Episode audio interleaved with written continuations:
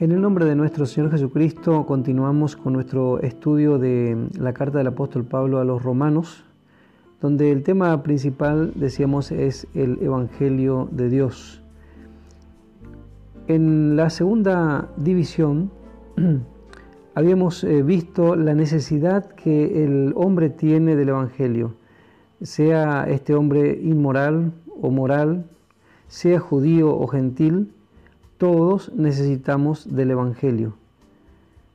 Ahora ya estamos eh, informados de la necesidad que todos tenemos del Evangelio. Y Pablo comienza a desarrollar ya lo que es el Evangelio o la buena noticia de Dios, porque eso es lo que significa Evangelio, buena noticia. Y él empieza a desarrollar lo que es la buena noticia de Dios a partir del capítulo 3, versículo 21, hasta el capítulo 5, versículo 21, es decir, el último versículo. Realmente nadie apreciaría la efectividad de un medicamento si no sabe que es efectivo para la enfermedad que él no sabe que tiene. Cuando él sabe que tiene tal enfermedad, tal vez va a buscar algún remedio que sea efectivo para esto y tal vez eh, algunos le habían dicho antes, pero él no, no sabía que necesitaba. Sin embargo, cuando ya sabe la necesidad, entonces eh, es bueno saber que hay algo efectivo para esa enfermedad y mucho más cuando hablamos del caso del hombre que es irremediable. Realmente no, no hay remedio que pueda curar eh, la maldad que tiene el hombre, el mal que tiene el hombre que es el pecado. Pero el Evangelio de Dios es efectivo para su mal y ahí está la buena noticia. Por eso eh, decimos que el Evangelio de Dios o la buena noticia de Dios realmente es todo lo que nosotros necesitamos. Y en este, desde el versículo 21 entonces en adelante del capítulo 3, ya tenemos la división 3, donde llamamos el desarrollo del Evangelio mismo. Versículo 21 dice, pero ahora, aparte de la ley, se ha manifestado la justicia de Dios testificada por la ley y por los profetas. La justicia de Dios por medio de la fe de Jesucristo para todos los que creen en Él, porque no hay diferencia. En esta porción de la Escritura tenemos la nota clave de esta hermosa sección de nuestra carta.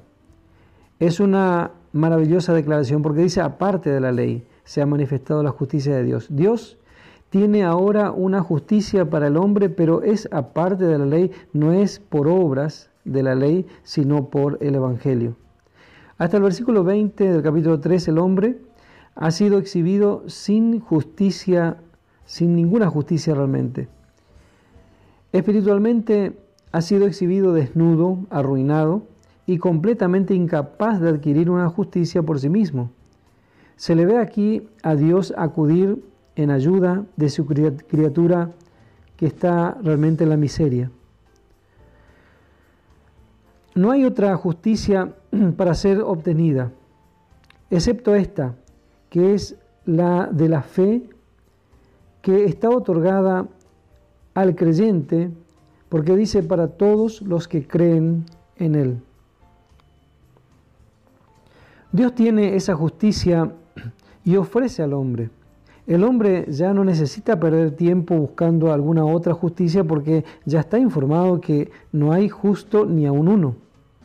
Lo único que debe hacer el hombre es aceptar esa justicia por fe en Jesucristo porque es para todos los que creen en Él. Aún así los hombres procuran conseguir eh, un rival eh, para compararse, para demostrar de que Él tiene una justicia mejor que otra y así, y hasta se atreve a competir con Dios por obras de justicia, las cuales ellos suponen haberlo hecho. Pero realmente esta es una tontería, es una necedad. Las palabras aparte de la ley enfatizan el carácter separado y distinto de esta justicia que es por la fe. La justicia de Dios no debemos confundirla con alguna cosa humana, algún pensamiento humano. La ley representa lo que es del hombre y demanda algo del hombre. si es que puede tener una justicia propia. Pero la justicia que es de Dios es absolutamente aparte del hombre porque es totalmente inherente en Dios mismo. Esta justicia de Dios está conectada con su propia naturaleza y no necesita nada para completarla ni perfeccionarla. Dios no está bajo la ley, es decir, no tiene que hacer algo para ser justo como es el caso con el hombre. Dios es justo. Él no puede ser de otra manera, ni hacer de otro modo que lo justo. Ahora, la buena noticia es que esta justicia divina, la cual ha sido manifestada o exhibida aparte de la ley, está puesta a favor de todos los que creen en Él. Esta realmente es una buena noticia. Además, según el versículo 21, dice que hay testigos del Antiguo Testamento porque dice que todo esto está testificado por la ley y por los profetas. Es decir, el Evangelio está en armonía con los escritos del Antiguo Testamento, no en oposición a ellos. Como Pablo, enfatiza, el mensaje de la gracia está testificado y confirmado por los escritos proféticos. Toda la palabra de Dios anuncia la necesidad de esta justicia y la incapacidad del hombre en obtenerla. Por sus propias obras el hombre no puede obtener esa justicia. En Isaías 64, 6 claramente dice, todas nuestras justicias son como trapo de inmundicia la justicia del hombre es lo mejor que el hombre tiene. Sin embargo, dice, todas nuestras justicias son como trapo de inmundicia y caímos todos nosotros como la hoja y nuestras maldades nos llevaron como viento. El hombre está vez tras vez exhibido sin posición alguna, impío, depravado y también inútil. El solo hecho que él fue echado fuera del jardín del Edén prueba esta realidad, ya en el comienzo. Fue allí que él perdió su recta posición, la imagen en la cual Dios la había hecho. No había pecado en el hombre, ni sobre el hombre que Dios había creado, cuando salió de la mano de su creador. Él tenía una posición recta con Dios, pero su estado permaneció en cuestión. Él fue dejado desnudo, expuesto y propenso a la tentación. Jehová pone a prueba la criatura que él había hecho. Él le dejó libre con una justicia de su propia obra, la cual él transmitiría a su posteridad. Y debemos recordar aquí que Adán era la cabeza de la raza humana, por lo tanto, eh, él estaba bajo responsabilidad. Siempre, eh, constantemente vemos eso en la Biblia y también podemos ver por experiencia que lo que alguien hace un ser humano hace, un hombre hace. Después vemos que los hijos repiten, hacen lo mismo, las mismas fallas y todas estas cosas. Sin embargo, si Adán prestara atención a la palabra de Dios y obedecía, él podría transmitir una justicia a su posteridad. Había una condición asignada a la continuación de su vida en el jardín, lo cual significa comunión con Dios en el jardín, tenía comunión con Dios, él podría continuar ahí, pero había una condición. Si él hubiera prestado atención al mandamiento del Señor, hubiera obtenido una justicia humana, lo que él transmitiría a toda su posteridad, pero él fracasó. Inmediatamente conoció que estaba desnudo, su conciencia le acusaba y él se puso a redimirse. Él hizo un delantal con hojas de higuera para cubrir su desnudez. Y es tipo del esfuerzo humano para proveerse de justicia. Y algo vergonzoso, porque sabemos que el delantal solamente cubre la parte eh, de adelante, pero se ve detrás. Pero es tal cual cuando el hombre trata de redimirse con alguna justicia propia. Sin embargo, Dios ve su desnudez.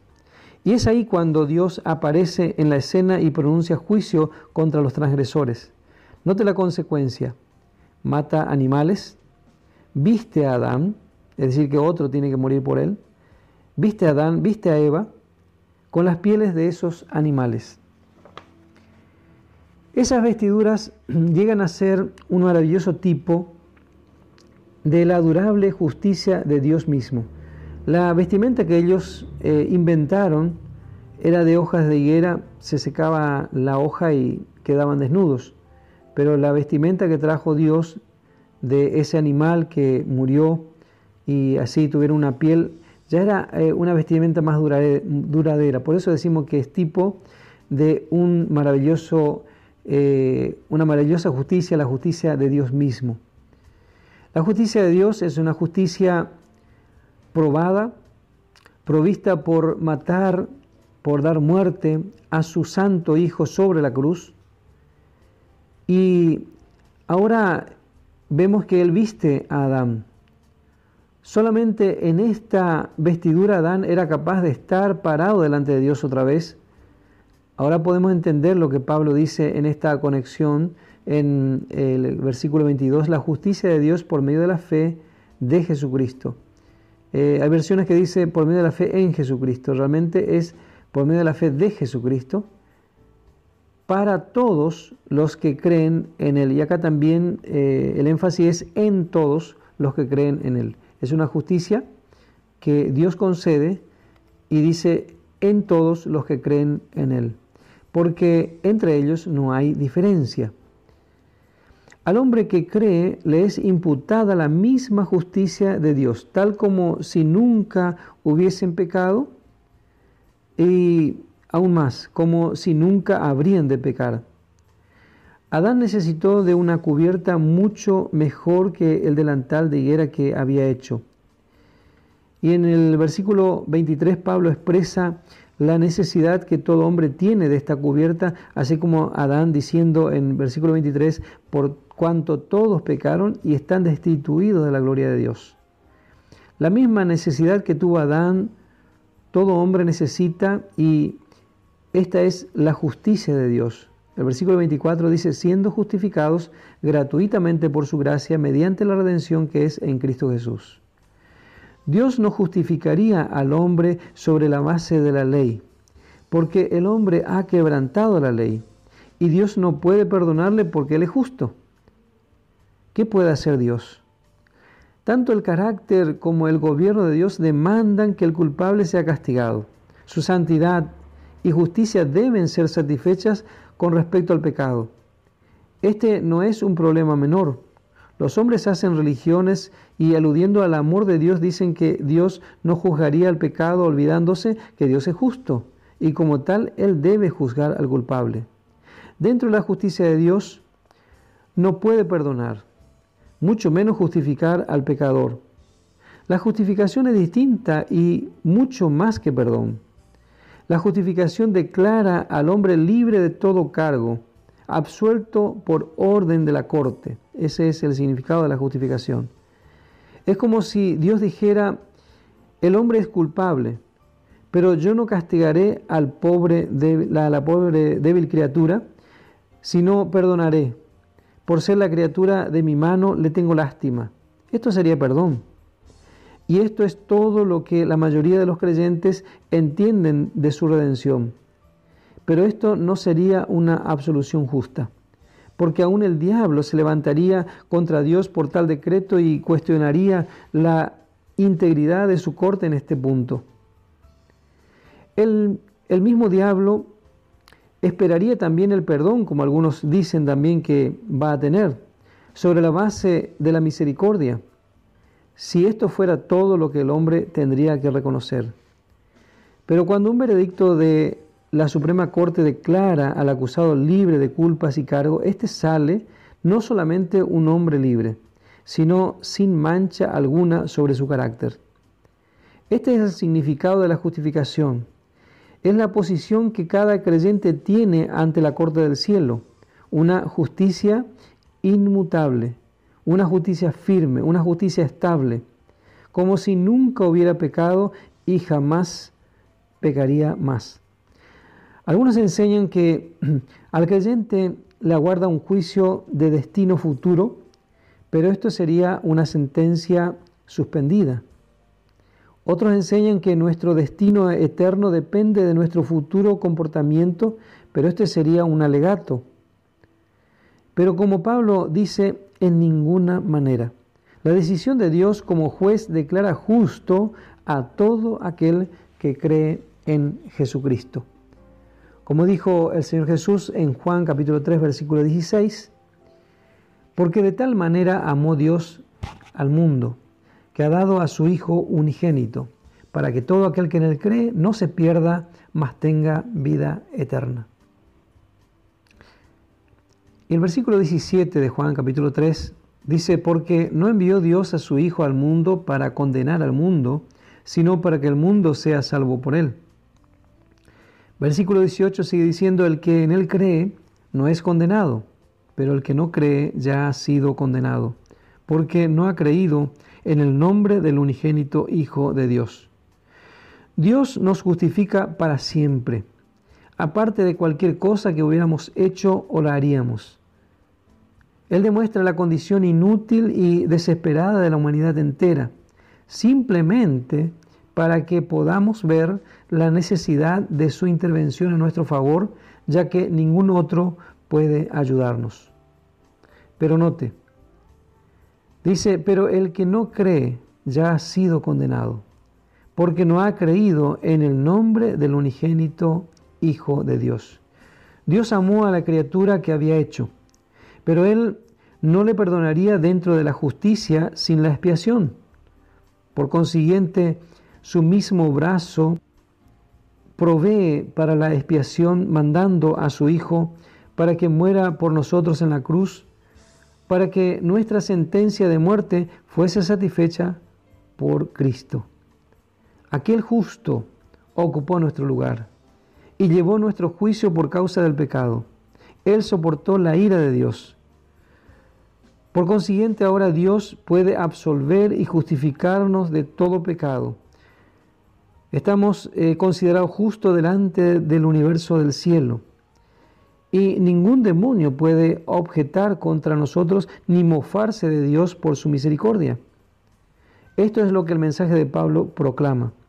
Con razón Pablo dice en Romanos capítulo 1 versículo 16, porque no me avergüenzo del Evangelio porque es poder de Dios para salvación a todo aquel que cree. Dios ha intervenido y echado fuera el pecado para siempre. Y ahora Él reemplaza la debilidad e inutilidad del hombre con su poder y desafía a cualquiera de sus criaturas a encontrar una falta en su justicia por mostrar misericordia. Pero por supuesto, ninguno va a poder encontrar esa falta, porque este plan fue hecho por Dios. Ningún ser humano se le ha ocurrido este plan. Esto es algo que solamente estaba en el pensamiento de Dios él ha trazado desde antes de la fundación del mundo y ahora a nosotros nos toca simplemente prestar atención, porque nosotros no tendríamos una idea para nuestra eh, situación. Ningún ser humano se le ocurriría una idea para, esta, eh, para su salvación, como la que Dios ha preparado. Así que lo mejor para nosotros es prestar atención a la explicación, porque Dios mismo ha dejado para que el apóstol explique cómo es esta salvación.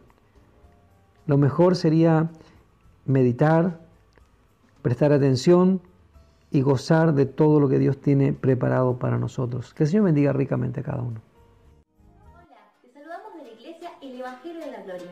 Nos encontramos en Posadas Misiones, República Argentina. Te invitamos a suscribirte a nuestro canal de YouTube el Evangelio de la Gloria, en donde podrás encontrar muchos contenidos bíblicos para tu edificación. No te olvides de activar la campanita de notificaciones para recibir todas las novedades de nuestro canal. Y recuerda, somos bendecidos para ser de bendición.